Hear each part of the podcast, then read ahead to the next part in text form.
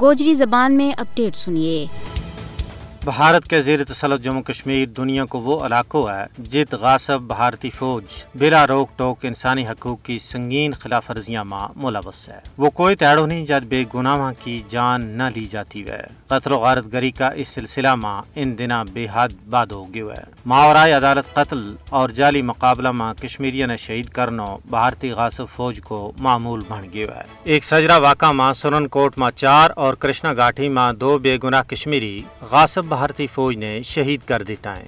ہندوستانی فوجیوں کی گولیاں کو نشانوں بن گیا۔ بھارتی فوجی بے گناہ نوجوانہ نے شک کی بنیاد پر کارونچ آ کے کنٹرول لائن یا دور دراڈا کا علاقہ میں قتل کر دیں اور انہوں کی لاش بھی رشتہ داروں کے سپرد نہیں کی جاتی۔ آمشی پورا لاوے پورا جنگلات منڈی، نادہل، رفیع آباد کا سانحات سب کے سامنے ہیں۔ اس قتل و غارت گری وسطے فستائی مودی نے اپنی قاتل فوج نہ کالا قانون افسپا کے تحت مکمل اختیارات دے رکھے ہیں کہ وہ کسی بھی بندہ نہ کسی بھی بڑے بلا روک ٹوک قتل کر سکیں۔ انہوں کو کوئی محاسبہ نہیں ہے، بلکہ ایسو کرن پر فوجیاں نہ تھپکی، انعام و اکرام اور ترکیاں تو نوازی جائے یہی وجہ ہے کہ غاصب فوج کا اعلی حکام افسپا نہ مقدس قانون کو درجو دے رہا ہے، کیونکہ اس کے تحت انہوں کی کائی پوچھ پرتیت نہیں ہے۔ کشمیر میں انیس سو نواسی تو لے کے تری جون تک چھیانوے ہزار دو سو تیرہ تو زیادہ بے گناہ لوگ قتل کیا جا چکے ہیں۔ جنہ میں سات ہزار تو زیادہ نوجوان وے جنہ نے جاری مقابلہ ماں قتل کی ہو گیا بھارتی مکار حکمران کشمیری حریت پسندانہ دوران حراست اور جاری مقابلہ میں قتل کر کے